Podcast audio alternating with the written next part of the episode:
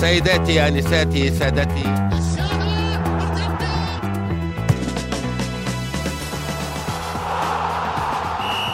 السلام عليكم ورحمة الله وبركاته. حياكم الله في حلقة جديدة من بودكاست مرتدة. الحلقة اللي تجيكم بعد الجولة 28 على بعد جولتين فقط من نهاية الدوري على بعد أسبوع واحد فقط من معرفة كل المراكز اللي في الدوري من سيكون بطلا الاتحاد أو النصر. من اللي راح يرافق الباطن في رحلة الهبوط إلى دوري يلو. كل التفاصيل المرتبطة بالدوري بعد أسبوع راح تكون معلومة بالنسبة لنا. فأعتقد أنه دخلنا في المراحل الأكثر حسما وتأثيرا في عمر هذا الدوري اللي ممتد من أوغست تقريبا وبينتهي على بداية يونيو. تكلم عن عشرة أشهر من الركض المستمر في هالدوري. اللي أتوقع أنه اللاعبين تعبوا والمدربين والإعلاميين وكل أحد يعني كان موسم طويل ومرهق جدا لكن تقريبا المباريات الأكثر أهمية والأكثر حسما هي ما ينتظرنا في الأسابيع القادمة. ولكن هالجولة شهدت آه، انتصار للنصر أمام الشباب في قمة الجولة؟ آه، في مباراة مثيرة جدا وشهدت أيضا فوز الاتحاد الصعب جدا على الباطن ولكن المهم بالنسبة للاتحاديين في هالمرحلة الثلاث نقاط بأي طريقة وبأي شكل من الأشكال. وشهدت أيضا تأكيد هبوط هبوط الباطن وانتصارات مهمة للخليج والعدالة اللي حسنوا من وضعهم في أسفل جدول الترتيب. راح نتكلم بشكل مجمل عن هذه الجولة. رفقة العزيز بندر المشرافي. أبو علي صبحك الله بالخير. صباح النور أبو علي. يوم جميل. فعلا. يوم جميل. الأجواء زينة في الرياض هالأيام. يعني سبحان الله ما كان في مايو ولا كان في بداية الصيف. مباراتين في وقت واحد. شلون تابعتها؟ وش اللي كنت شوي هنا وشوي هنا ولا لا أنا عندي قلت كنت عندي شاشتين في البيت. و... واتابع هنا واتابع هنا. يعني واحد احب أحب الكورة بس ولا مرة في حياتي كان عندي شاشتين لا مش شاشة كبيرة هي مش شاشة الشاشه الشاشه بس لا شاشة يعني شاشة تلفزيون عادية وشاشة صغيرة. هي أصلا الشاشة المتحركة هذه اللي مع بنتك ومع ولد أخوك ومع شكلك نومت عاليه بدري يا جل. لازم نوم بدري ولا ولا تصادرها علينا. بس وش كان التركيز؟ الشاشة الكبيرة وش كنت متابع عليها؟ شوف صحيح الشوط الأول كنت مع الباطن والاتحاد. كانت يعني هي المباراة الأهم. لما تقدم الشباب 2-0 حسيت كذا الأمور خلاص الدوري بيحسم والأمور انتهت. ولكن لما جاء الشوط الثاني وسجل سجل سجل النصر هدف التعديل خلينا نقول اقترب من تعديل النتيجة حسيت كذا المباراة بتصير حلوة. فعلا استمتعنا وشفنا واحد من أجمل أهداف الدوري صراحة اليوم شفنا هدف في أو أمس شفنا هدف في لمحة من رونالدو زمان يا أبو علي. ذكرني بهدف إذا تذكر. هدف رونالدو على على برشلونة في الكلاسيكو. أتوقع إنه السوبر أو كاس. اللي لف سحب بيكي وحطها في الطرف. فلمحة فنية وهدف تناقلت تناقلت كل وسائل الإعلام العالمية. صحيح، تناقلوا أيضا التصريح اللي كان آه، بعد المباراة، لكن خلينا نبدأ أبو علي في مباراة الاتحاد والباطن. أعتقد إنه كمستوى فني الاتحاد صراحة ما هو قاعد يعيش أفضل فتراته، الفريق قاعد يحاول إنه يصمد قدر المستطاع في الجولات الأخيرة من الدوري يحاول أنه ياخذ النقاط بأي شكل من الأشكال. وأعتقد أنه لو أدى هالموضوع كما هو متوقع إلى أن الاتحاد يفوز بالدوري لن يقلل أبدا من استحقاق الفريق التتويج ببطولة الدوري لأنه أظهر في مراحل عديدة من عمر الدوري أنه فريق قوي ومنافس. ولكن تحس أنه الاتحاد على نهاية الموسم بدأت الخيارات تقل كثير من اللاعبين آه، بدأ يتراجع آه، مستواهم. ولعلي أبدأ أبو عالية من التصريح اللي قال أحمد شراحيلي بعد المباراة. قال إنه إحنا قاعدين نعاني في المباريات الأخيرة من إضاعة الفرص. الاتحاد قاعد يضيع فرص كبيرة جدا في المباريات الماضية سواء مباراة الهلال أو حتى مباراه الباطن اللي من الممكن. في بعض الأحيان تحسم لك المباراة أو على الأقل تسهلها عليك تخليك أنت تلعب المباراة وأنت مسترخي ما أنت على أعصابك إنه إلى دقائق المباراة الأخيرة الفريق الثاني ممكن يرجع لك حتى لو من كورة ثابتة وتفقد نقطتين وتدخل في في أزمة. ويمكن قلنا الكلام هذا الأسبوع الماضي إنه أكبر تهديد يواجه الاتحاد حاليا هي ذكرى الموسم الماضي. فأنت ما تحتاج ابدا إلى أي تعثر حيدخلك في حالة شك. كل فوز هو بيخلي المباراة اللي بعدها آه، أسهل عليك. لكن في الرسم التكتيكي اللي اختار نونو سانتو من البداية يمكن كان في كثير من الكلام على إنه الباطن صاحب المركز الأول ضد صاحب المركز الأخير مباراة على أرضك بين جمهورك. هل أنت محتاج إنك تبدأ المباراة ثلاثة مدافعين تكلم هنا عن سناتر سواء تعتبرها خمسة ثلاثة اثنين ثلاثة خمسة اثنين ما تفرق. الفكرة إنك بدل ما تلعب سنترين تلعب آه، ثلاثة. وبأمانة أنا أعتقد أنه إذا ممكن تلاقي لنونو سانتو مبرر في ذلك أنه الاتحاد هالموسم ما كان عنده مباريات كثيرة الاتحاد عجز عن إنه يسجل أهداف فيها داخل المباريات. في الموسم كله في كل البطولات الاتحاد عنده خمس مباريات اللي فشل في التسجيل، ثنتين ضد الهلال، واحدة في الدوري، واحدة في كأس الملك، واحدة ضد النصر في مباراة الدور الأول، واحدة ضد الاتفاق كانت في الجولات الأولى من عمر الدوري، وآخر واحدة يعني في الدوري تحديدا كأقرب زمنا كانت ضد الرائد قبل ثلاثة شهور. فالاتحاد ما عنده مشاكل كبيرة في إنه يسجل روماريني وكورنادو وحمد الله الحلول من المواقف الثابتة بس كانت المشكلة دائما في استقبالك للأهداف يمكن لاحظنا هالموضوع ضد الهلال ضد التعاون. فأعتقد انه نونو سانتو راح باتجاه إنه أنا أحاول إني دفاعيا ما أستقبل أقتل الهجمات المرتدة لفريق الباطن اللي هو جدا مميز فيها وعنده لاعب. بما أن الباطن نزلوا إذا هم قدروا يحتفظون فيه والله بيكون شيء كويس بالنسبة لهم. لكن لو مشى من عندهم إن شاء الله يا رب أشوفه في الدوري السنة الجاية اللي هو رينزو لوبيز المهاجم الاورجواياني مهاجم رائع جدا مهاجم محطة اللي شاف مباراتهم ضد النصر اللي شاف مباراتهم ضد الهلال. فيها النوع من المباريات هو حل مهم جدا بالنسبة لهم إما في التسجيل أو في عملية التحولات الهجومية. فكانت الفكرة عند سانتو إنه يحاول إنه يقتل هالهجمات الواعدة بالنسبة للباطن في بدايتها وحتى الكور الثابتة اللي هم يعتمدون عليها يكون عنده عدد أكبر من المدافعين فبالتالي يقدر يأمن مرماه. وبالفعل على مدى 90 دقيقة ممكن كورة واحدة في بداية المباراة اللي لعبها مهاجمهم بدروزا أعتقد لاعب الوسط ضربت في لاعب راحت الرجل أحمد حجازي راحت للقائم. يعني صار فيها تسلسل من إنها تصطدم بلاعبين ولا كهجمه منظمة بالنسبة للباطن طوال 90 دقيقة ما قدر إنه يوصل إلى مرمى الاتحاد. فإذا عندنا مشكلة في التسجيل أو في الإنهاء ممكن بعض اللاعبين ما هم مركزين ممكن الضغوطات قاعدة تأثر عليهم على الأقل الجانب الثاني اللي هو الصفر. يعني ما أستقبل أهداف. هذا هو اللي سعى له نونو سانتو واعتقد إنه نجح فيه آه، بشكل كبير. بما إنك يا أبو علي تشجع الإنتر والإنتر كثيرا ما يلعب ثلاثة مدافعين سواء مع كونتي سواء شو اسمه اللي كان زمان قبل كونتي أعتقد يدرب أتلانتا. آه مد... آه جاسبريني. جاسبريني. برضه قبل أي. ماتزاري إيه يعني مرة والحين آه انزاكي يعني مر على الإنتر مدربين كثير يلعبون بثلاثه مدافعين. هل هي فعلا طريقة دفاعية ولا ما لها علاقة يعني؟ لا لا ما لها علاقة. شوف بعطيك آه مثالين مختلفة تماما. يعني مثال على على سيموني الآن. سيموني الآن الظهير الأيمن اللي هو دوم دومفريس. إنزاغي عشان الناس آه، بس تفرق. بينه وبين حق الظهير- الأتلتيكو. إيه الظهير الأيمن آه اللي هو في خط الخمسة ظهير أيمن. وقت استلام الكره أو وقت بناء الإنتر للهجمه يعتبر لاعب جناح أيمن. فتلقى الفريق واقف وقته في الملعب 4 3 3 بينما سابقا مع مع جاسبريني أو مع ماتزاري على سبيل المثال كان لاعب المحور ينزل كسنتر ثالث ويشكل ثلاثي مع إن الفريق يلعب ثلاث مدافعين.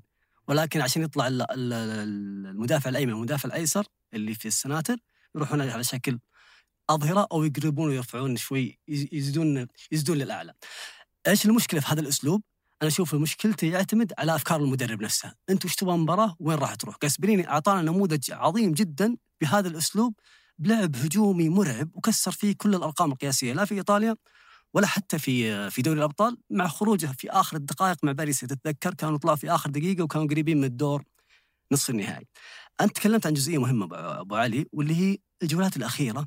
الاتحاد تحس إنه خايف مرعوب يحافظ على مناطقه يبغى ينهي المباراة بهدف سواء من موقف ثابت مرتدة ايا يكن هذا الهدف اللي يحسم لك النقاط الثلاث. وهذا الأسلوب يتبناه كثير ترى من المدربين البرتغاليين كثير في بطولات الدوري تحديدا. أتذكر وراجع موسم مورينيو الثاني أو سنة مورينيو الثانية في تشيلسي موسم 2015 كان كان الإعلام والصحافة والجمهور وكل الإنجليز يتكلمون عن هذا الأسلوب الممل اللي قاعد تقدمه انت يا مورينيو هذا الموسم من ناحية الأداء. وكان هذا كله في في خلينا نقول لك النص الثاني من الموسم لأنه كان متصدر يبغى يحافظ على الصدارة وفعلا استمر بالواحد صفر بالواحد صفر إلى ان حقق اللقب. نفس الكلام على برشلونة هذا الموسم 11 انتصار بالواحد صفر. فاحيانا تحتاج لهذا النوع من الانتصارات إنك تكون شوي خايف ما تجازف بالهجوم. آه، تأمن مناطقك. يعني الاتحاد لو تشوف مفارقته عن الموسم الماضي الفرق الوحيد بين الموسم الماضي والموسم هذا إن الموسم هذا صار يستقبل أهداف. الموسم الماضي عفوا كان يستقبل أهداف أكثر. يعني 29 هدف استقبل الموسم الماضي الموسم هذا مستقبل 13 هدف. ومعدل نقاط متقارب خليني أقول لك المنافسة متقاربة بس هذه هي التفصيلة الوحيدة اللي ما خلت الاتحاد الموسم الماضي إنه يكون بطل للدوري. اجمالا الصورة العامة للاتحاد أنا أعتقد إنه قريب جدا. من يحسم لقب الدوري. ولا أعتقد إنه راح يفوت هذه الفرصة. وبناء على معطيات كثيرة مو بس في هذا الموسم مع نونو سانتو لا أتكلم عن العمل اللي صاير في الأربع سنوات الماضية في الاتحاد. الاتحاد آخر لقب له كان 2011 تتذكر هذا زين؟ في مباراة أتوقع ضد الهلال اللي سجل فيها نايف هزاز الهدف وحسم اللقب. بعدها أعتقد إنه كان 2009 الف... أخ... 2000 عفوا 2009 لأن بعد 10 11 سنتين هذه كان الهلال مع أعتقد مع كالديرون. جريتس بعدين كالديرون. كالدرون صحيح 2009 sorry. مع جما... مع أبو عمار الرئيس وقتها حقق اللقب من 2009 اللي هو حقق فيه اللقب يعني 2010 إلى أن جاء أنمار الحايلي قبل أربع سنوات. كم تتوقع رئيس نادي مرة الاتحاد؟ كثير والله. جت جت فترة اللي كان كل سنة يكلف رئيس لمدة سنة. إيه بالضبط. يعني لدرجة إنك تحاول تستذكرهم كلهم أتوقع ما راح ما راح تقدر. يعني مر, مر عليهم أحمد مسعود با مسعود مر عليهم با عشن مر عليهم أتذكر حامد البلوي مر عليهم انمار الحايلي آه، مر عليهم بن داخل مر عليه يعني أسماء كثيرة. مر حتى لو اي ناظر اسمه المقيرن يعني أنا جالس أعد زي كذا وأنا والله ماني حافظ. بالذاكرة. فبالذاكرة على قولتهم. بس تتكلم عن تقريبا ما يعادل 13 14 رئيس في فترة زمنية قصيرة تتكلم عن 10 سنوات. هذا خلي النادي لا عنده منهجية. واضحة في الأداء ما عنده منهجية واضحة في عملية استقطاب اللاعبين ما عنده استراتيجية واضحة يبني عليها موسم بعد موسم كل من جاء قطع عفش اللي وراه واشتغل من نفسه وبادر وهذا برضو كبد الأندية خسائر مالية كبيرة على مستوى الالتزامات المالية وصل انمار الحايلي سنة 19 وهو الوحيد اللي كمل فترته أربع سنوات. إيش الأشياء اللي انعكست مع هذا الاستمرار في الأربع سنوات السابقة في الاتحاد؟ خليني برجع لك تفصيلة ثانية وبعدين أتكلم الاتحاد. اجمالا بطولة الدوري في السعودية ما يحققها غالبا إلا نادي يكون يعني اداريا آه، ما في تغيير كثير. آه، فيصل بن تركي في 2014 2015 بعد فترة زمنية طويلة تعلم أخطأ آه، صحح ونجح. تكلم برضو عن فترة الأهلي طب سعد زهري جاء لقى كل شيء جاهز بس ما غير شيء وبنى عليه نواف بن سعد ممكن الاستثناء الوحيد هي فترة السويلم وفترة فهد بن نافل لأنها كانت فترة تعاقب إدارات في كل الأندية اللي انعكس في الاتحاد مع استمرار إدارة أنمار الحالي. الموسم الأول كان ينافس على الهبوط الثاني إن جزئيا نافس على الدوري الثالث كان قريب جدا من الدوري الرابع أنا أتوقع باقي خطوة وأعتقد أن الجولة الجاية راح يكون بطل للدوري في ظني. اللي اختلف أن الفريق بنى استراتيجية واضحة على مستوى اللاعبين. كل اللاعبين الموجودين الآن الأجانب الموجودين في الفريق ترى بناهم ما تم في يوم وليلة. يعني الاتحاد ما سوى ميركاتو واحد ولا اثنين ميركاتو جاب هذول اللاعبين كلهم. تكلم عن رومارينو في 2019 صيفية. تكلم عن قروهي في شتوية 2019 تكلم عن كورنادو صيفية 2020 تكلم عن حجازي شتوية 20 تكلم عن برضو حمد الله شتوية 2021 طارق ح... يعني الأسماء كثيرة حتى على مستوى اللاعبين المحليين تكلم عن شطة تكلم عن زكريا تكلم حتى عن العبود البيشي وقائمة الأسماء الثانية كلها تم بنائها على مراحل مع أن فقط اسمين مهمة جدا لأي نادي ومهم جدا للمنتخب تكلم عن سعود والمالكي والفريق إجمالا ما تأثر وهذا هو البناء الصحيح. روح شوف أي نادي في أوروبا كان يعاني ورجع للواجهة ورجع للقمة. غالبا بنى مع مدرب وبنى منظومة مع إدارة وحدة إلين وصل اللقب تكلم أو وصل للمنجز. تكلم عن ليفربول يوفنتوس وغيرها من الأندية بتعد وتغلط. وهذا شيء انعكس في الفريق على مستوى إنه الآن نشوفه منافس على اللقب. الشق الثاني من الموضوع اللي هو جانب الإيرادات في, في الاتحاد. الاتحاد مو من الأندية اللي أو مو النادي الأول أو الثاني في الإيرادات هو النادي الثالث في الإيرادات فحجم الإيرادات وأتوقع أن الفارق أو سبب الفارق اللي اللي شكله إيرادات نادي الاتحاد يتكلم عن 339 مليون في السنة والنصر تقريبا في رينج ال 480 والهلال في ال 700 وشوي. الفرق اللي بين الاتحاد والنصر تقريبا هو في دعم أعضاء الشرف، يعني دعم أعضاء الشرف في الاتحاد 7 مليون، في النصر يفوق ال 100 مليون. الفرق اللي بين الهلال والنصر اللي هو الجاب هذا هو غالبا في تحقيق المنجزات اللي ينعكس بايرادات مالية زائده الرعايات الكبيرة والضخمة بناء على إن الفريق جالس يحقق منجزات محلية وعالمية. فالدور اللي على إدارة نادي الاتحاد واللي يخليني أنا أسأل نفسي سؤال وغالبا كل الأندية العظيمة اللي تجي من فترة غياب طويلة وتحقق اللقب غالبا بعد ما تحقق منجز تمر بفترة دروب كبير مرة لأن سؤال ماذا بعد هذا المنجز اللي أنا أشوفه قريب مرة؟ سؤال جوهري مهم. الناس تتكلم من عشر سنوات النصر الاتحاد يجيب الدوري الاتحاد يجيب الدوري. طيب جاب الدوري. وصارت كثير مع أندية كثير يعني تحقق اللقب بعدين فجأة يلقى نفسه أوكي أنا جبت الدوري طيب بعدها؟ وماذا بعد؟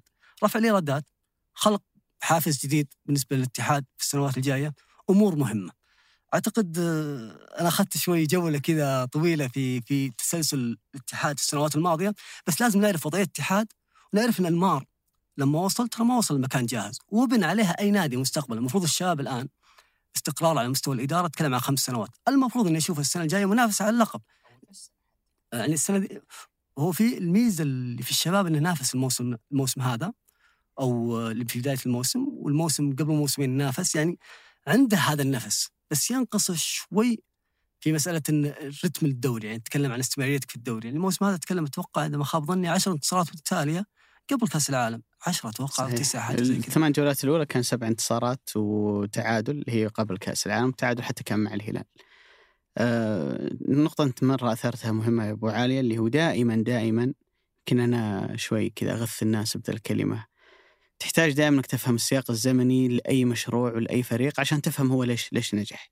يعني ما تقدر تأخذ الموسم هذا بالحالة تجتزئه من مسيره الاتحاد وتقيمه بناء على اللي صار فيه وتقول بسبب كذا وكذا الاتحاد فاز بالدوري أو بسبب إن نونو سانتو جاء الاتحاد فاز بالدوري. نونو سانتو هو اختيار جيد بما يتناسب مع مرحلة لكن قبلها كان في مراحل أنت اشتغلت فيها وطورت فيها. الفريق اكتسب ثقة يعني اكتسب لياقة المنافسة على الدوري بما أن الموسم الماضي نافس إلى آخر جولة والموسم اللي قبله كان الثالث بعد الهلال والشباب فهو تدرج في عملية الخروج من الأزمة اللي كان فيها إلى أن وصل إلى أنه اليوم هو قريب جدا من أنه يكون بطل للدوري وممكن واحدة من أهم الأشياء كتخطيط استراتيجي بالنسبة لإدارة الاتحاد أنه دائما ما كانت الإضافات نوعية. يعني في سوق انتقالات الموسم الماضي مش الموسم الحالي. أنا عندي مبلغ كبير قرابة الخمسين أو الستين مليون. بدل ما أروح أجيب فيهم لاعبين ثلاثة أجيب فيها لاعب محل أجنبي ولاعب ولا لاعبين محليين أحط فلوسي في واحد مؤثر ومهم وبشخصية كبيرة جدا زي كورونادو. أنت زي ما قلت هو تدرج ما جو كلهم في صيف واحد. بس لو تلاحظ اليوم ما في فريق في الدوري ولا أتذكر أني صراحة شفت في الدوري فريق فيه خمسة لاعبين قياديين ومؤثرين وبشخصيات وكاريزما كبيرة جدا في فريق واحد زي اللي موجودين في الاتحاد. تكلم عن قروهي حجازي كورونادو رومارينيو وحمد الله. ممكن الاستثناء الوحيد أبو علي النصر 2019 كان السبعة اجانب مؤثرين في الملعب. لا هو خليك من التاثير الفني. يتكلم إنه كشخصية يعني تكلم مثلا عن النصر في ذيك المرحلة. طبعا أكيد حمد الله مع إنه حمد الله اليوم أكبر سنا وأكثر آه تمرسا. تتكلم عن نور الدين مرابط تتكلم عن جوليانو تتكلم عن آه ممكن نوعا ما بيتروس بس في الخط الخلفي يمكن لا الدفاع ولا الحارس. كان في ذاك اللاعبين اللي بنفس تأثير مثلا حجازي وقروهي اللي موجودين اليوم في الاتحاد. فهم كعدد وكتوزيع في الملعب كعمود فقري بالنسبة للفريق كانوا كلهم إضافات نوعية يعني. وكان الاتحاد جريء في إنه في بعض الأحيان زي الناس كلها تعرف قصة التعاقد مع قروهي إنه للمستقبل. وكمان لو انها خطة استراتيجية إنه أنا على مدى ثلاث ولا أربع سنوات أبغى أجيب لعيبة قياديين ومؤثرين لأنه اليوم بأمانة هم اللي شايلين العنصر المحلي في الهلال. ممكن أتفق معك. في الاتحاد عفوا نفس اللي صار مع النصر موسم 18 19 هذا ممكن مع مع تجربة النصر يمكن أكثر بطولتين دوري أنا شفت فيها تأثير للعنصر الأجنبي اللي قبله ممكن ما نقيس عليه لأنه كانوا عدد الأجانب أصلا أقل واللي ما بينها تجارب الهلال لا الهلال يعني العنصر المحلي فارق كثير معاه في في المنظومة فهذه نقطة أكيد تحسب لإدارة الاتحاد. وزي ما انت قلت يا أبو عالية ماذا بعد؟ وإن كان سؤال ماذا بعد ممكن عرفت اللي نبحر فيه بعد تتويج الاتحاد بالدوري. الاتحاديين يقول لك اليوم إي يقول خلينا بس نفوز بالدوري وما يخالف السنة الجاية. يحلها حلا. لكن فعلا لابد إنه هذا التخطيط يعني اللي على فترات قريبة واللي على خطط بعيدة المدى لابد أن يستمر لأنه هذا المكان اللي لازم يكون فيه الاتحاد على طول. يعني ممكن أبرز تجربة نقدر نقيس عليها لنادي كبير مر بأزمة وإن كانت أزمته طالت مرة اللي هو ليفربول. كل اللي سواه في السنين الماضية إنه فاز ببطوله دوري واحدة أتكلم عن مستوى ال Premier League. مع الفريق كان قوي وجاهز. وبدأ لنا هذا الموسم إنه ليفربول في drop بدليل إنه خلاص حيكون خارج دوري أبطال أوروبا الموسم القادم. وهو الفريق اللي كان كل سنة ينافس على دوري الأبطال. وكل سنة يعني كان إذا ما طلع ريال مدريد يفوز بالبطولة أو يلعب final فصار في drop. أنت لابد أنك تخطط على أساس إنه ال drop هذا ما يكون موجود وإنه تضمن يكون لك استمرارية لأنه بصراحة إحنا كمتابعين لكرة القدم السعودية بشكل عام نراهن كثير على الاتحاد السنين الجاية في دوري أبطال آسيا. صحيح. سواء الموسم الجاي للاجانب في ستة والسنين اللي بعد العدد مفتوح واحد من أهم الأندية اللي أنت تراهن عليها إنه الاتحاد يكون موجود في السنوات القادمة. نفس المثال على الأهلي يا أبو علي، يعني الأهلي نفس الفكرة حقق بطولة الدوري بعدها بدأ الهبوط التدريجي التدريجي التدريجي إلى انهيار الكبير أو أو السقوط يعني تخيل أبو عالية تفوز في سنة واحدة 30 بالدوري والكأس والسوبر ثم من بعدها ما تفوز بالبطوله ولا وبعدها مو مو تفوز البطوله بعدها. بثلاث سنوات أربع سنوات يعني 2000 وكم كانت؟ 2016 2016. 16 تتكلم عن 2000 ست سنوات أنت في دوري الدرجة الثانية. مصيبة. يعني آه اللي مر فيه الأهلي من ناحية إنك تعيد بناء فريق ولا ال- ال- الشيء المحزن في الموضوع إن هذا الفريق اللي هو الأهلي تم بناء على مراحل وكان فريق بلا خسارة في الموسم اللي قبله. يعني أنت بنيت الفريق ممتاز ومشيت كويس وكونت جميع عناصر النجاح. لما جبت المنجز انتهى كل شيء. حسيت إنه هنا بدأ النزول. انتهى كل شيء. المفروض يكون هو بداية. الانطلاقة. صحيح. أعتقد إنه أبو عالية جمهور الاتحاد ما هم بحابين ذا الحكي. هم يقول لك خلينا نركز على الفيحة فوز على الفيحة نضمن الدوري وبعدين يصير آه، يعني اللي يصير بعدين هذا موضوع آخر. ولكن بأمانة أنا أعتقد إنه لازم الاتحاد ما يستسهل مباراة الفيحة اولا كونها هي المباراة الوحيدة من الثلاث اللي قلنا عنها بعد مباراة الهلال اللي تحتاج إلى فوزين فيها. هي الوحيدة اللي خارج ملعبك وضد فريق تعبك لما لعب ضدك في بطولة كأس الملك هالسنة. صحيح. وتعبك الموسم الماضي لما لعبت ضده في نصف نهائي كأس الملك. صحيح. العام طلعك والسنة هذه أنت وصلت المباراة إلى ركلات ترجيح. ولكن بعيدا عن دوافع الفيحة والناس كذا يرون أنها مباراة بين هجوم الاتحاد وستويكوفيتش اللي هو حارس الفيحة. الفيحة تعنيه المباراة علشان ينفذ بجلده من من أزمة ال- الهبوط. تأكد هبوط الباطن حاليا عندنا من المركز 15 إلى المركز 12 أربعة أندية هي المهددة بالهبوط. الفارق ما بينهم ما بين صاحب المركز 15 اللي هو يهبط العدالة 27 نقطة وصاحب المركز 12 اللي هو داخل معهم في الصراع اللي هو الفيحة هي ثلاث نقاط فقط. المشكلة أبو عالية بالنسبة للفيحة أنه في حالة تساوي بالنقاط ما بين فريقين سواء لحسم الدوري أو لحسم الهبوط ينظر إلى المواجهات ال- المباشرة. الفيحة الآن من اللي موجود تحته؟ الوحدة 28 الخليج 27 العدالة 27 الخليج والعدالة يتفوقون عليه في المواجهات المباشرة. لأن الفيحة خسر من العدالة 2-1 وتعادل معهم 1-1 ففوز وتعادل أفضلية للعدالة.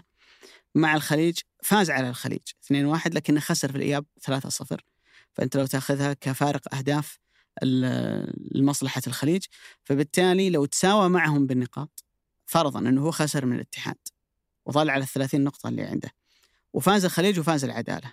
حيصيرون كلهم 30 بس الفيحة هو اللي بيهبط لأنه أفضلية المواجهات المباشرة لكل فريق على حساب الفيحة تكون أعلى وممكن حتى تدخل ما بينهم أنه هم الثلاثة تجمع مجموع النقاط. بس أنت بتدخل نفسك في أزمة حسابية صعبة جدا. المشكلة كمان وين تكمن عند الفيحة؟ مش بس في موضوع أنه التساوي في النقاط مع الخليج والعدالة لأنه ممكن أنه أنت لو حتى لو تساويت معهم المشكلة أنه الجولة الأخيرة أنت بتلعب مع منافسك الثاني على الهبوط اللي هو الوحدة. فبالتالي الفيحة ما يبغى يدخل الجولة الأخيرة لأنه لو فرض الآن أنه فاز العدالة وفاز الخليج وصلوا 30 وفاز الوحدة. صار وحدة 31 نقطة. بيدخل الفيحة الجولة الأخيرة ضد الوحدة وأعتقد المباراة أنها في مكة والوحدة يكفيه التعادل. كل هالأزمات أنت تقدر تتلافاها لو قدرت أنك تطلع بشيء من مباراة الاتحاد ولو بنقطة. النقطة هذه تخليك في مأمن أنه الجولة القادمة الأمور أنت مسترخي فيها أكثر. والفيحة كجمهور ولاعبين وإدارة يعرفون هالموقف من قبل. يعني الفيحة لما هبط إلى دوري الدرجة الأولى بهدف من محمد السهلاوي في آخر ثواني المباراة يعني إلين آخر ثانية وأنت متعلق بأمل أنه أنت ستنجو. ثم كورة أنت ما تتوقعها ممكن تنزلك. فهم ما يبغون يدخلون المباراة الأخيرة بهذه الضغوط. فريق الموسم الماضي كان بطل كأس الملك والسنة الجاية ضامن أنه بيلعب في آه، دوري أبطال آسيا من دور المجموعات. فما هو مستعد أبدا أنه يلعب في آسيا وهو موجود في دوري الدرجة الأولى لأنه هذه تجربة الفيصلي اللي صارت هالموسم ولا أدى جيدا في دوري أبطال آسيا ولا قدر أنه يصعد من دوري يلو إلى دوري روشن. فالفيحة تعني المباراة بشكل كبير جدا وبيحاول أنه ياخذ أي شيء منها. ممكن أقرب مباراة تقدر تقيس عليها المباراة اللي لعبوها مع النصر واللي أدت إلى الإطاحة برودي غارسيا. فريق يعرف يدافع في مناطقه وفريق جدا خطير في عملية التحولات لأن عنده لاعب محطة ممتاز جدا اللي هو نواكايمي يقدر يرتكز عليه وعنده بعد ذلك تتكلم عن رويز سلطان مندش اللاعبين اللي عندهم السرعات أنا ما بخوف جمهور الاتحاد بس هالمباراة في ظني ما بين الثلاث اللي كانت بعد مباراة الهلال هي الأصعب وهي الأخطر وهي أكثر مباراة ممكن الاتحاد يفقد فيها نقاط. بيقول لك واحد والله ممكن الاتحاد خلي الاتحاد يخرج بتعادل أو حتى لو لو تعثر ممكن يخلص الأمور في مباراة الطائي بالمستوى اللي أنا شفته من الاتحاد أمام الباطن ما يبغى يدخل الجولة الأخيرة وهو لازم يفوز لأنه بيكون الضغط كبير جدا. وممكن حتى ال... حتى عرفت المناوشات اللي برا الملعب ممكن تأثر على الفريق. فالاتحاد مطالب إنه يخلص الدوري في المباراة الجاية ولكن لابد أن تتوقع انه الفيحاء ما راح يكون منافس سهل آه، بالنسبة لك لأنه هو. يعني يلعب من أجل نفسه ومن أجل مصيره أكثر من كونه يلعب من أجل صنع لحظة كذا يعني تذكر في التاريخ إني أنا اللي عطلت فريق أو وجهت الدوري أو سويت أو أي شيء من ذا.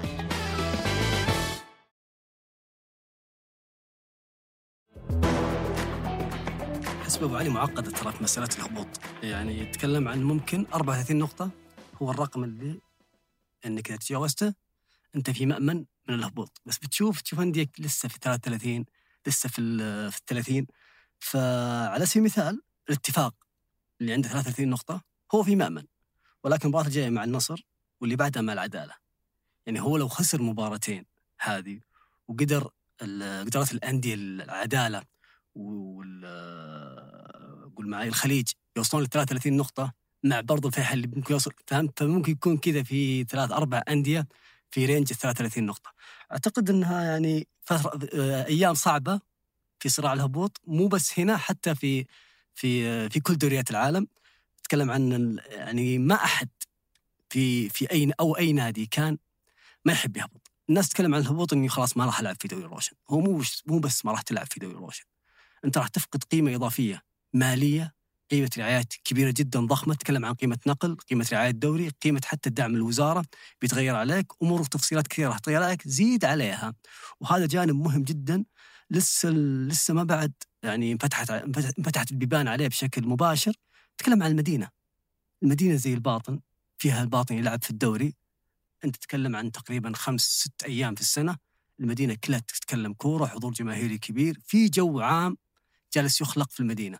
فكثير من المدن وممكن المدن اللي ما استفادت من هذا الصعود أو إنها تصعد أو يصعد ناديها إلى دوري الدرجة الأولى تتكلم عن صعود العين من الباحة كان فترة توقف كورونا وما في حضور جماهيري فما كان في ذيك الفائدة الكبيرة ولكن هو رواج للمدينة تسويق لها ومهم جدا كل مدينة في في أطراف المملكة يكون عندها ممثل يشارك في بطوله الدوري يتكلم هذا ينعكس على أمور كثيرة تسويقية وحتى على مستوى القوة الاقتصادية في في الدوري. نروح محور ثاني بما انه في الهبوط وما الهبوط.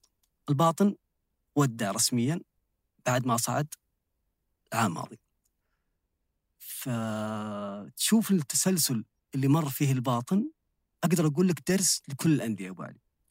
يعني نادي ما سجل في دوري صعب وأخذ الريسك المفروض إنه يقاتل على إنه يسجل لأنك إذا ما سجلت ولا سجلت لاعبيك الأجانب أنت وضعك بيكون مأساوي في ظل المنافسة الصعبة في الدوري وحجم المنافسة الضخم وقوة الأندية من ناحيه اللاعب الأجنبي. وهذا شيء ينعكس في الدور الأول. الباطن ما حقق انتصاره الأول إلا بعد الجولة 17 حقق في 17 جوله الأولى ثلاث نقاط من ثلاث تعادلات. أنت عشان وهذا رينج طبعا قياسا بالسنوات الماضية الخمس الماضية اللي الدوري فيها صار من 30 جولة.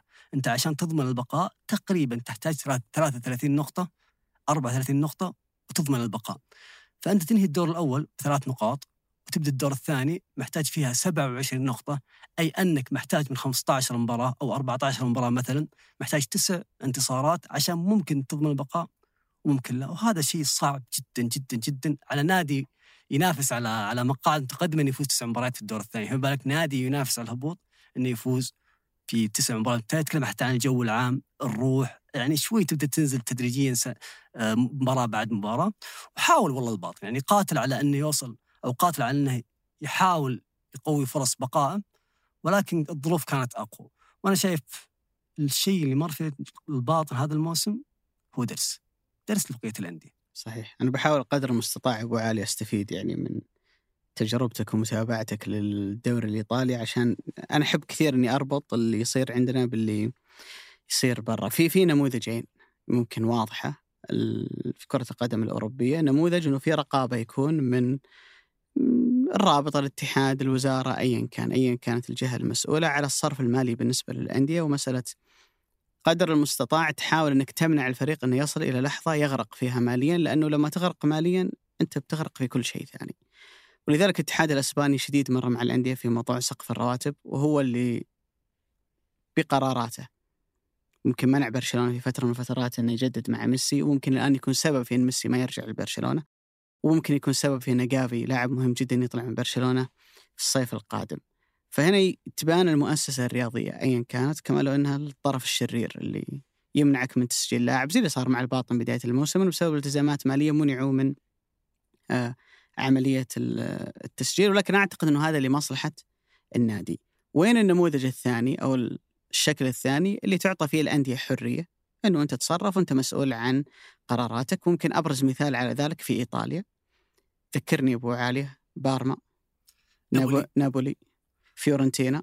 أي فيورنتينا. يعني تتكلم عن أندية لها اسمها وثقلها يعني ما تتكلم مثلا عن باري ولا عن فينيسيا ولا لا أندية لها اسمها وتاريخها في كرة القدم الإيطالية كلها وصلت إلى الإفلاس. صحح لي إذا كنت غلطان. صحيح. اذا كان إذا وصلوا للافلاس ينزل النادي درجة رابعة. يلغى النادي يلغى ويغيرون مسمى يشكلون كيان جديد وكي يعدلون في المسمى شوي بس يظل هو نفسه. هو نفسه ويبدأ من أدنى درجة ويصعد إلين يرجع مرة ثانية ل لل Serie A. فهذا النموذج الثاني بسببه في أندية كثيرة غرقت. قليل منهم اللي ممكن يرجع ولكن الغالبية منهم حتى لو هبط بصعوبة يرجع ولو رجع ما يرجع نفس الفريق الأول. فاللي صار بداية الموسم مع الباطن أنه النظام والحوكمة اللي موجودة عندنا قد تضر بفريق. بأمان الجولات الأولى اللي لعبها الباطن ما قبل تسجيل لاعبيه الأجانب شيء ما تبغى تشوفه في الدوري. مباريات من طرف واحد كانت نسبة الاستحواذ في معظم مباريات الباطن تصل إلى 70 إلى 80% للفريق المقابل. فريق في معظم المباريات ما كان قادر يشكل هجمة واحدة. ما كان قادر يفوز على أي فريق فكان فريق صراحة تحس إنه الدوري 15 فريق في جهة وهو بالحالة في جهة ثانية قاعد يقاتل ويصارع وتحس انه زي إنك جبت فريق يعني أقل في الإمكانيات والقدرات ودخلت دوري محترفين لا له حيل ولا يعني قدرة أمامهم. وفعل الباطن في ذيك الفترة كان معظم أصلا عناصر الفريق هم لاعبي الفئات السنية في الباطن. لأنه منع تسجيل شمل المحليين والأجانب. ونوعية الأندية اللي تنافس أو دائما في صراع الهبوط ما يوقعون عقود طويلة عشان ما ي... بعدين لما ينزل الفريق إلى دوري يلو يصير عندهم أزمة رواتب. ففي الغالب العقود سنوية. إذا بقينا نجدد إذا هبطنا الله يستر عليك وأنت في طريق وإحنا في طريق. فعشان كذا صارت الأزمة اللي موجودة عند الباطن. وعشان كذا أنا أقول إنه وإن كان هذا النوع من المنع من التسجيل له مضار لكنه أقل خطورة من إنك تدخل نادي في أزمة ديون ممكن تغرق النادي ثمانية إلى عشر سنوات قادمة لو عانى النادي لسنة أو نزل دوري درجه أولى وبعدين رجع مرة ثانية أفضل بكثير من إنه يدخل في أزمة كبيرة من هالنوع. الباطن بأمانة أنا عندي تعاطف شديد معهم لأنه عملوا صراحة دور ثاني قياسا بإمكانياتهم جدا ممتاز. وخلينا ناخذ أبو عالية جدولين للدوري، جدول ما قبل تسجيل الباطن للاعبيه الأجانب وجدول ما الجولات اللي قبلها. الجولات اللي قبلها كان يلعب اثنين موريسيو المدافع البرازيلي وكامبانيا الحارس جدا ممتاز اللي موجود قائد الفريق وزي ما قلت الفريق وقتها ما كان آه، قادر يحصد آه، على أي نقاط اللهم أعتقد إنه كان تعادل مع ضمك بقية المباريات كانت كلها خسائر.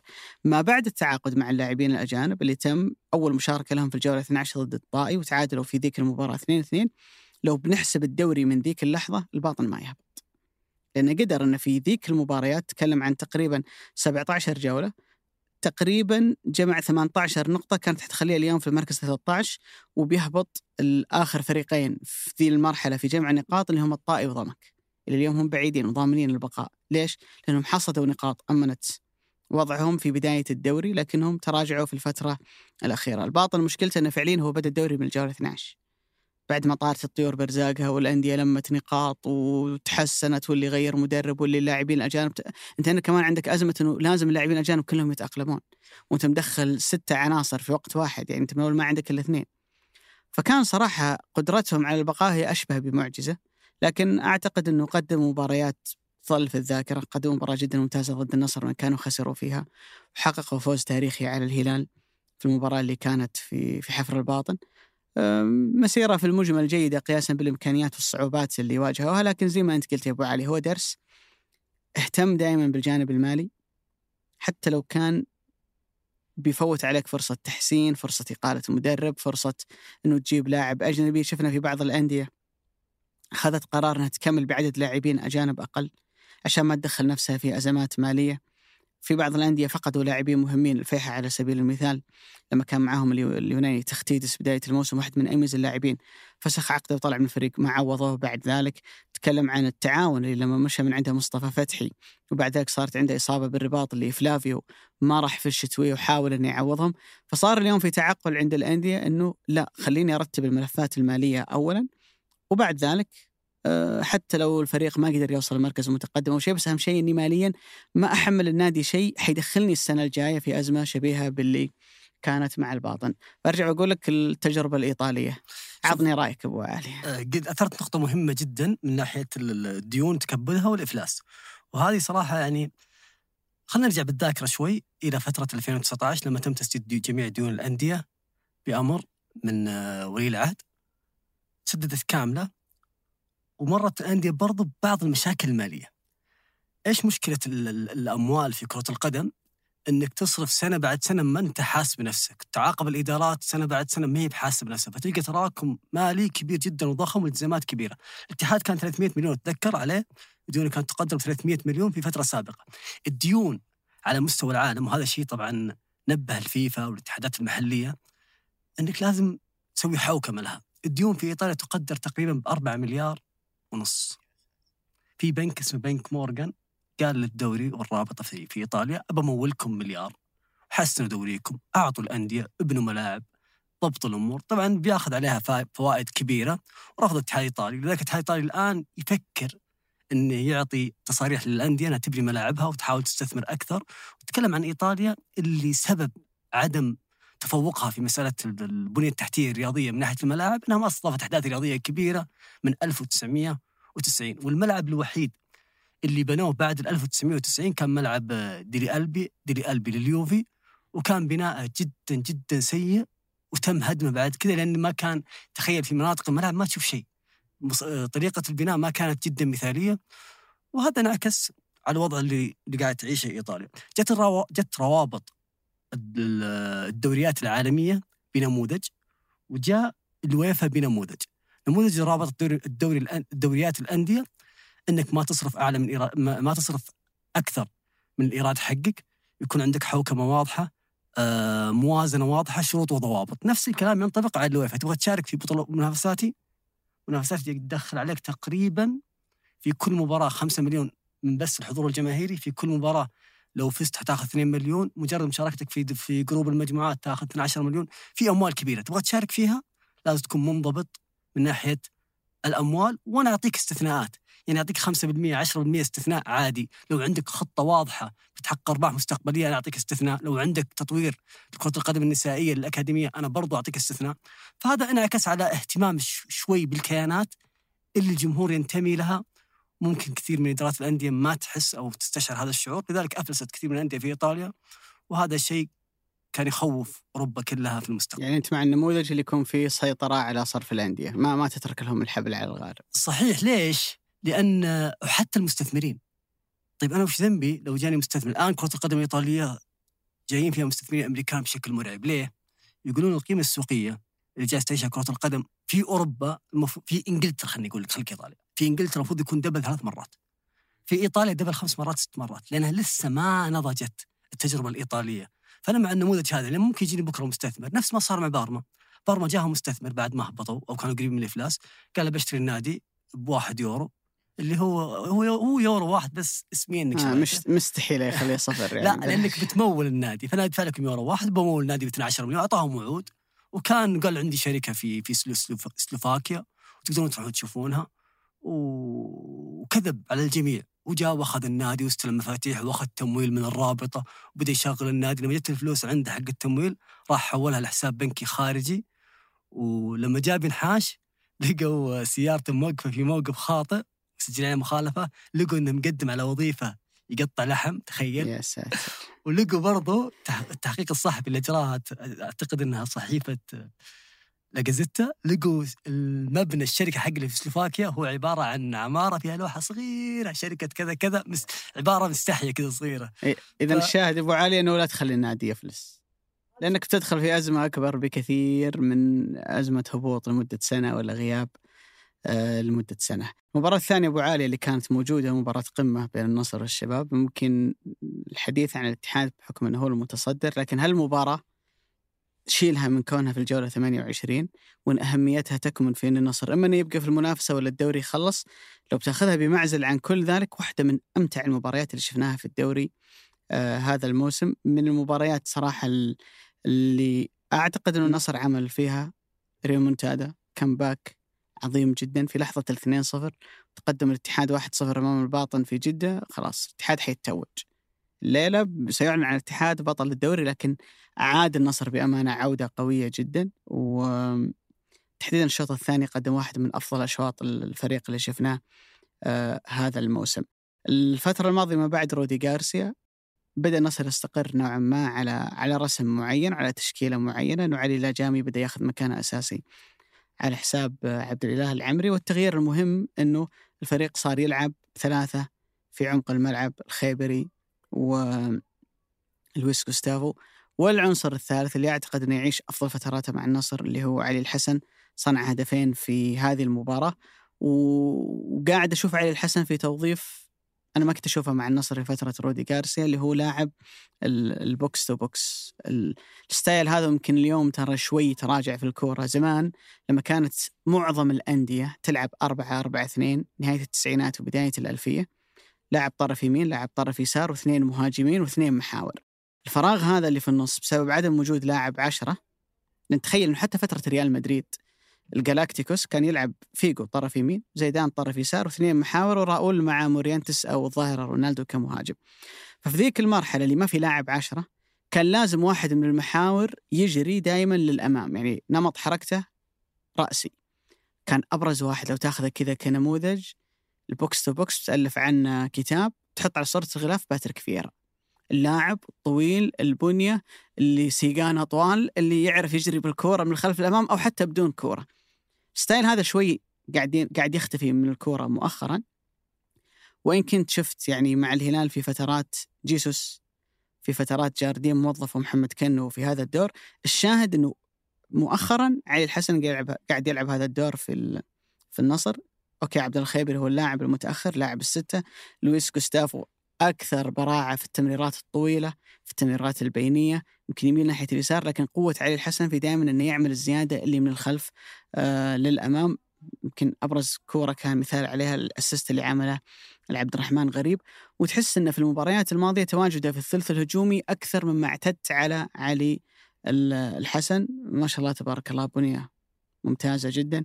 ممكن حتى توظفه كحل في الزيادة العددية. لما تعمل العرضيات من يمين ويسار الملعب كلاعب بيجي غير متوقع من خارج منطقة الجزاء. فقاعدين نشوفه صراحة في توظيف آه، مختلف.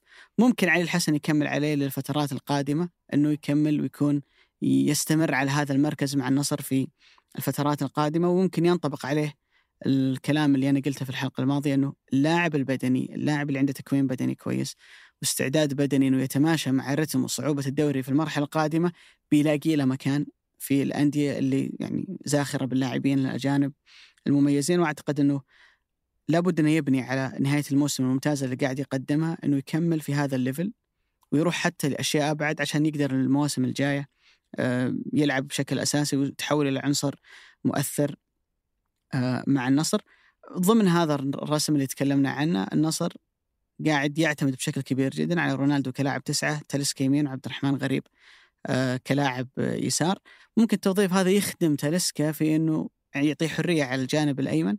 لكن أعتقد إنها واحدة من أميز مباريات رونالدو اللي شفنا فيها رونالدو نوعا ما رونالدو حق زمان. خليك من الهدف أبو عالية.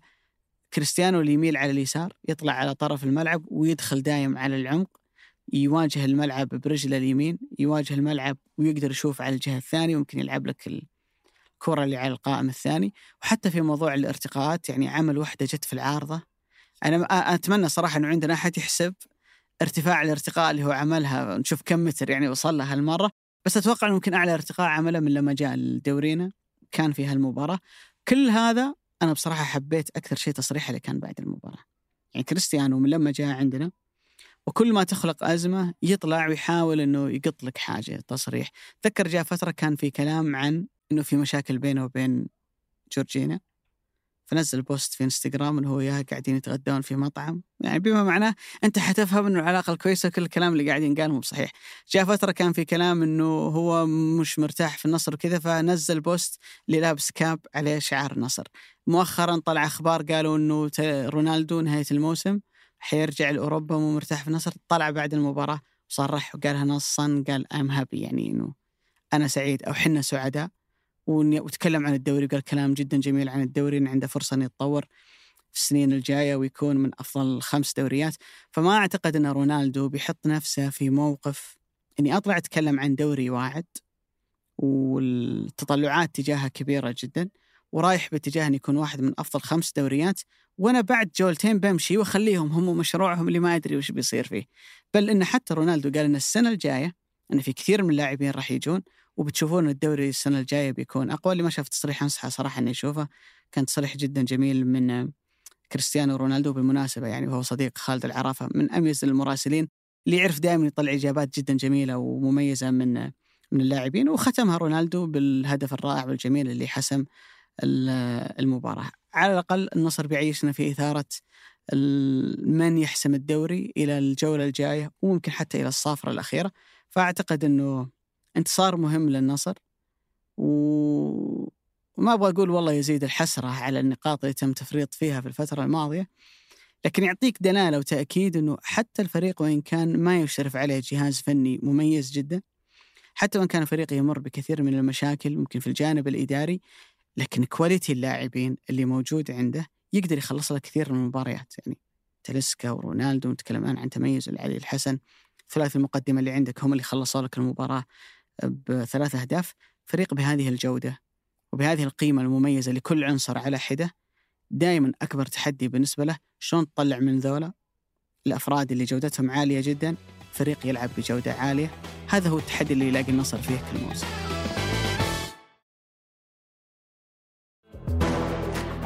عادة أبو علي الفرق اللي تعاني دائما تلقى مشكلتها الأساسية تعاني من ضعف في الكادر في ال squad اللاعبين أو قيمة اللاعبين. غالبا والإدارة تحاول تحسن وتحسن وتحسن. اللي صاير بالنصر العكس. quality اللاعبين جيد الإدارة جالسة تحوس. جالسة تغير تغير تغير تغير. وأنا قلت لك إنه مو عيب تخطي أو إنك ترتكب خطأ وخطأ وخطأ لأن قبلك ادارات ارتكبت أخطاء وبعدها نجحت. العيب إنك أخطائك هذه ما تتكرر في السنوات الجاية. يعني استقرارك استقرارك على صعيد الإدارة الفنية مهم جدا في الفترة القادمة عشان حتى الرسم، الأسلوب، أفكار المدرب، طريقة المدرب تكون واضحة للجميع وتعطي المدرب صلاحية أكبر. يعني لا تخلي جوهر النادي إنه اللعيبة إذا كانوا ما يحبون المدرب أنا مشيه، لا. كذا أنت تخل بميزان القوة في إدارة النادي، تتكلم عن إدارة اللاعبين ترى شيء صعب جدا، أنت ما تدير موظفين هم موظفين بس أنت ما تدير موظفين، أنت تدير موظفين لامعين. نجوم لهم جماهيريتهم. يعني شيء صعب جدا ويحتاج وزنية أو موازنة بينها أو موازنة قوى اللاعبين مع المدرب مع الإدارة. فأعتقد الأخطاء اللي مر فيها النصر ممكن هذا الموسم لا زال الدوري مفتوح ولكن هو درس لهم في, في السنة القادمة والسنة اللي بعدها. المفروض ان نشوف النصر في السنتين الثلاث سنوات الماضية القادمة مع الاستقرار الإداري جالس يصير مع قيمة الأسماء المحلية والأجنبية مع تواجد لاعب عنده خبرة كبيرة مثل رونالدو قادر يخدمك في غرف الملابس. يعني أكيد انه كان أنا متأكد إن كان له دور كبير جدا بين شوطين المباراة. يعني لاعب هذه ال experience الكبيرة جدا والتجارب اللي مر فيها يقدر يأخذ الفريق وينقله ذهنيا في مباراة إلى مباراة بلمحه أو حتى بكلمة بين شوطين المباراة. فأعتقد إن الموسم القادم وما بعده في تحديات كبيرة للنصر. بالحديث عن الموسم القادم أبو عالية ألف مبروك الجمهور الأهلي تتويج الفريق بلقب دوري يلو وعودتهم مجددا إلى دوري روشن الموسم القادم.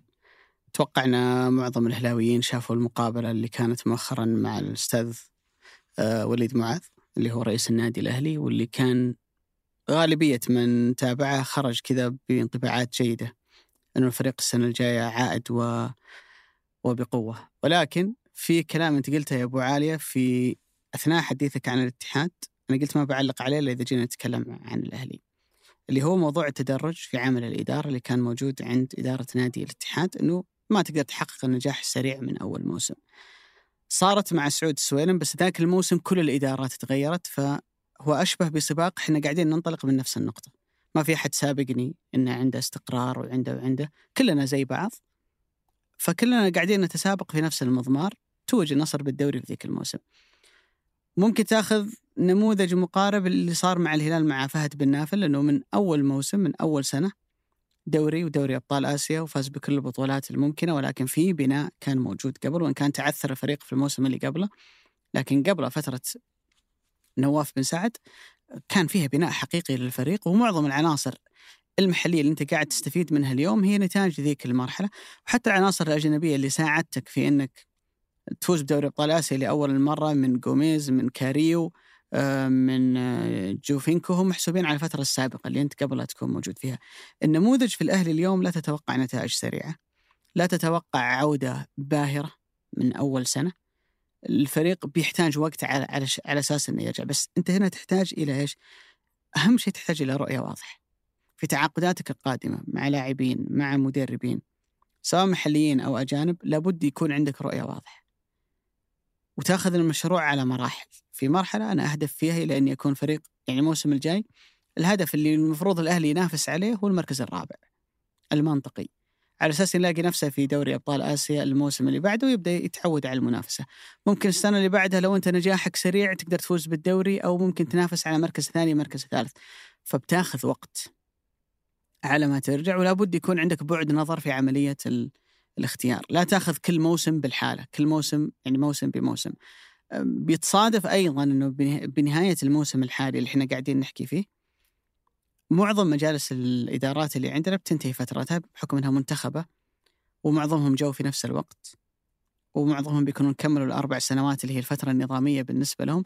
فإذا صار في تغيير فأنت بتنطلق مع الإدارات الأخرى من نفس الخط. بس هم عندهم استقرار سابقك وأنت جاي من تجربة مريرة اللي هي السنة اللي أنت امضيتها في دوري ال. واللي أبغى أقوله إنه الأهلي يحتاج إلى كثير من الحكمة وإلى كثير من الهدوء في المرحلة القادمة.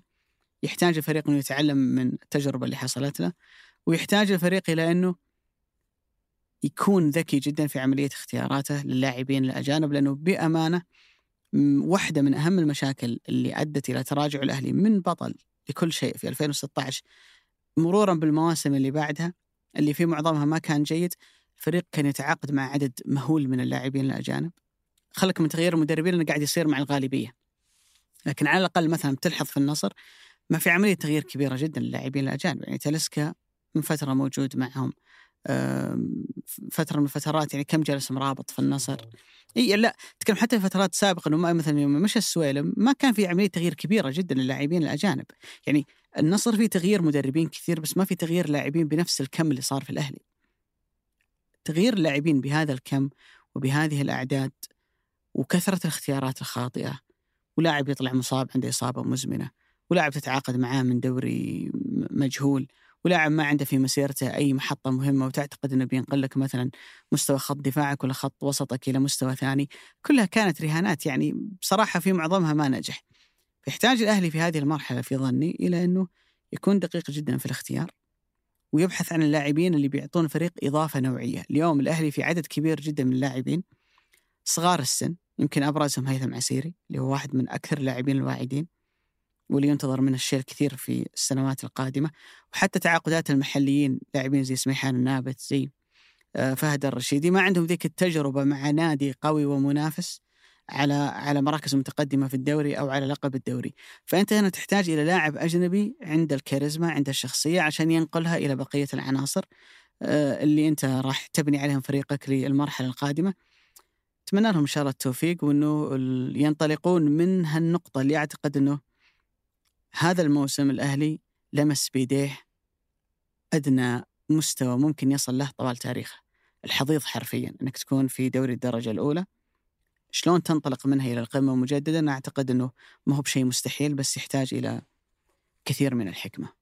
أثرت نقطة يا أبو علي اللي هي تغيير اللاعبين الأجانب في دورينا وهذا الشيء كان متعارف عليه قبل سنوات. أحس الفترة الماضية بدأ يخف هذا الشيء تدريجيا في الدوري بناء على ان في سبع لاعبين أجانب تكلفة اللاعب الأجنبي غالية إنهاء عقده غالي. وهذا الشيء موجود في أوروبا. الآن شوف محمد صلاح شوف كيفن دي بروين شوف أي لاعب في أوروبا كم كم سنة جالس مع النادي؟ تلقى ست سبع ثمان سنوات. أعتقد الإدارة في الأهلي المشجع الأهلاوي اللاعب الأهلاوي وهذه رسالة. تصالح مع نفسك اعرف مكانك الحقيقي وين وابن عليه. خل التاريخ خل الإرث خل الأحلام اللي تطمح لها وترغب فيها إنك تحققها على جنب وشوف واقعك أنت وين وابني عليه. من الصعب إنك تعود من يلو يعني تكون بطل قد تحدث ولكن شيء يعتبر إعجاز إن لم يكن شيء مستحيل. والقياس بالمثل على اليوفي. اليوفي لما كان بطل للدوري في سنتين كان في نهائي الأبطال كان فريق مثقل بالنجوم فريق بتاريخ كبير جدا. لما هبط احتاج ست سنوات حتى يعود للقمة. أمس في تصريح آه، رئيس نادي النهلي استشعرت حاجتين. إنه يرغب في إنه ياخذ فترة رئاسية أربع سنوات وإنه ألمح تعرف المتنبي لما يقول أنا الغريق فما خوفي من البللي. ألمح كذا الجمهور الأهلي ترى وضع كذا ترى عندنا ديون ترى إحنا في الوضع هذا. لا يكون سقف تطلعاتكم يفوق المنطق. ألمح بهذا الشيء واستشعرت وهذا هو المنطق إنك تجيك إدارة واعية عارفة مكانها الحقيقي ومن خلال هذا المكان تبني عليه. الرغبة في النجاح الأشياء اللي العاطفية اللي الجمهور يتمناها كلنا نتمنى الأهلي يعود للبطولات. ولكن الحقيقة إنك تبني نموذج واضح على سنوات وهذا بينعكس عليك بعد ثلاث أربع سنوات عكس لما تبني بشكل وتبغى نتائج سريعة فجأة تلقى نفسك عشر سنوات أنت غايب ولا حولك أي بطولة. بلا شك وأكيد إنه المهم في المرحلة الجاية إنه عملية تراكم الديون والأزمات المالية اللي عند النادي يوجد لها حل وبالتوازي معها تحاول إنك تكون قدر المستطاع وفقا للإيرادات اللي عندك إنه تقدر تجيب عناصر مؤثرة تقود الفريق آه، في المرحلة القادمة. آه، حتى لو كان في فارق اليوم في الإيرادات كبير زي ما أنت قلت بين الاتحاد مثلا هلال والنصر إيراداتهم أعلى من البقية. لا يعني بالضرورة إنه دائما النادي صاحب الإيرادات الأعلى هو اللي بيفوز. صحيح. يعني الآن إحنا على بعد مباراة من تتويج بروسيا دورتموند بالدوري الألماني على حساب بايرن ميونخ وإن كان بايرن ميونخ هو اللي سبب لنفسه الازمه لكن مو بشرط إنه دائما صاحب الإمكانيات الأعلى هو اللي بيكسب. الموسم قبل الماضي توج أتلتيكو مدريد بالدوري على حساب ريال مدريد وبرشلونة. والنماذج كثيرة. وين ما تروح في كل مكان في العالم بتلاقي نماذج إنه ما هو بشرط دائما صاحب الإمكانيات الأعلى. لكن لما تكون إمكانياتك أقل كيف تعوضها؟ إنك تكون شخص حكيم أكثر.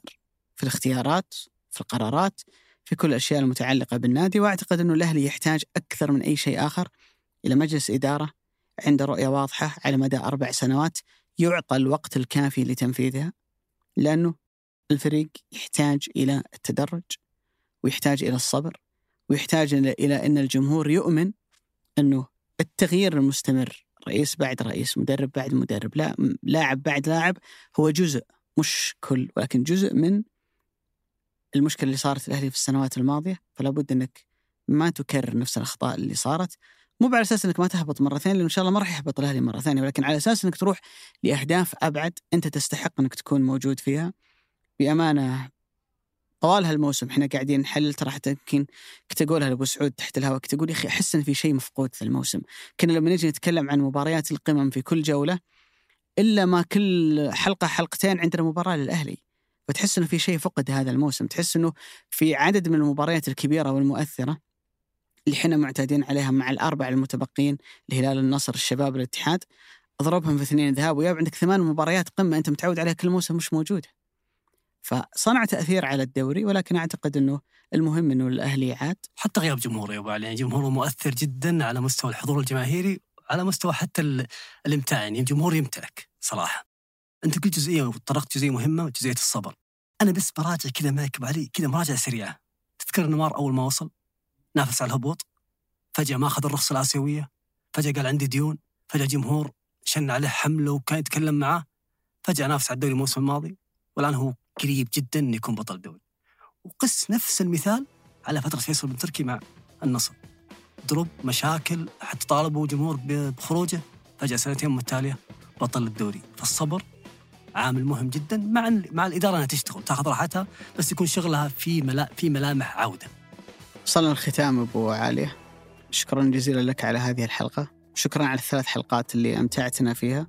المفترض أن الحلقة الجاية يعود أبو سعود خالد القحطاني. ويا رب ما يفتح لي سيرة السيتي وريال مدريد لما يجي. نحاول أنه نشطبها من الذاكرة. تكلم عن النهائي بدقها كيف تفوزون؟ أيوة. بدك تحققون لقب ولا لا؟ أيوه مو حاول. بصير أنت راوي أنا معك ما عليك.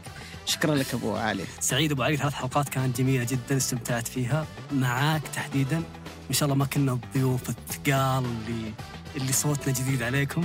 إن شاء الله كنا ضيوف خفيفين قدمنا مادة حلوة بس. الله يسعدك أبو علي. شكرا لك شكرا ليوسف إبراهيم في تسجيل وهندسة صوت هذه الحلقة. في التحرير مرام الضبيبان. هذا بودكاست مرتدة أحد منتجات شركة ثمانية للنشر والتوزيع. نلتقيكم بإذن الله تعالى الأحد القادم بعد الجولة 29 في أمان الله.